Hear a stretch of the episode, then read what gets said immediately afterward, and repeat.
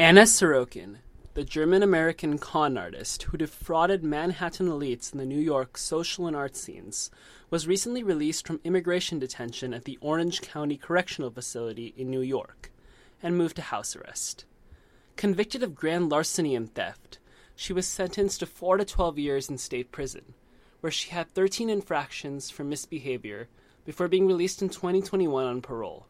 Six weeks later, she was taken into Immigration and Customs Enforcement custody after overstaying her visa. While in detention, Sorokin began to make and sell art.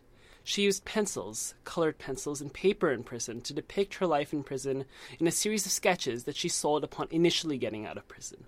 She was released in early October from immigration detention on a $10,000 bond garnered from her artwork sales, and she now lives in an apartment in East Village, New York.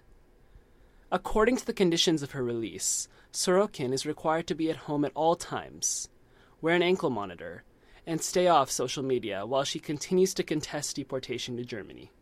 However, that has not stopped her from giving a plethora of media interviews.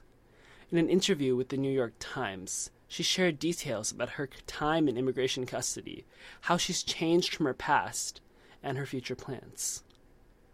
While Sorokin could have returned to Germany and fought her immigration status from there, she refused to do so because she believed it would be, quote, a sign of capitulation, confirmation of this perception of me as the shallow person who only cares about obscene wealth, and that's just not the reality. She said she's trying to fix what she's done wrong, and thus she wants to stay in New York. In detention, she could only have visitors at 1:30 p.m. on Thursdays, and it was almost impossible for her to get anything for herself. As Sorokin put it, in prison, quote, "You're always at somebody else's mercy." Sorokin describes herself as not a glam up type person. However, now out of jail and allowed greater freedom to have guests, Sorokin invited her personal stylist numerous times to her apartment. They conducted a fashion shoot in the apartment, where Sorokin standed in stilettos. She was seen recently wearing a Saint Laurent trench coat while taking a $160 Uber to meet her probation officer. Sorokin is known for caring deeply about fashion and is already thinking about what she can do with her ankle monitor, according to the Times. During her criminal trial, Sorokin would swap out prison outfits for designer clothes, and she stated that she was not sorry for the numerous fraudulent acts she had committed. After her trial, her tone changed to a somewhat apologetic one, while Judge Charles Conroy did not believe she was truly remorseful.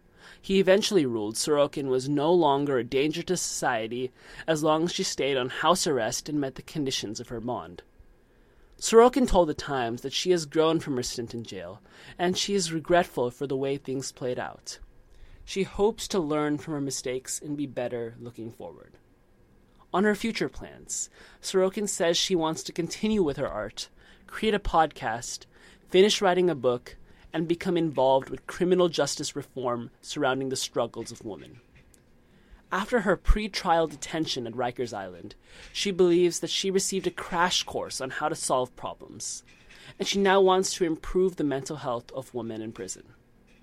For KCSB News, I'm Siddharth Chattaraj.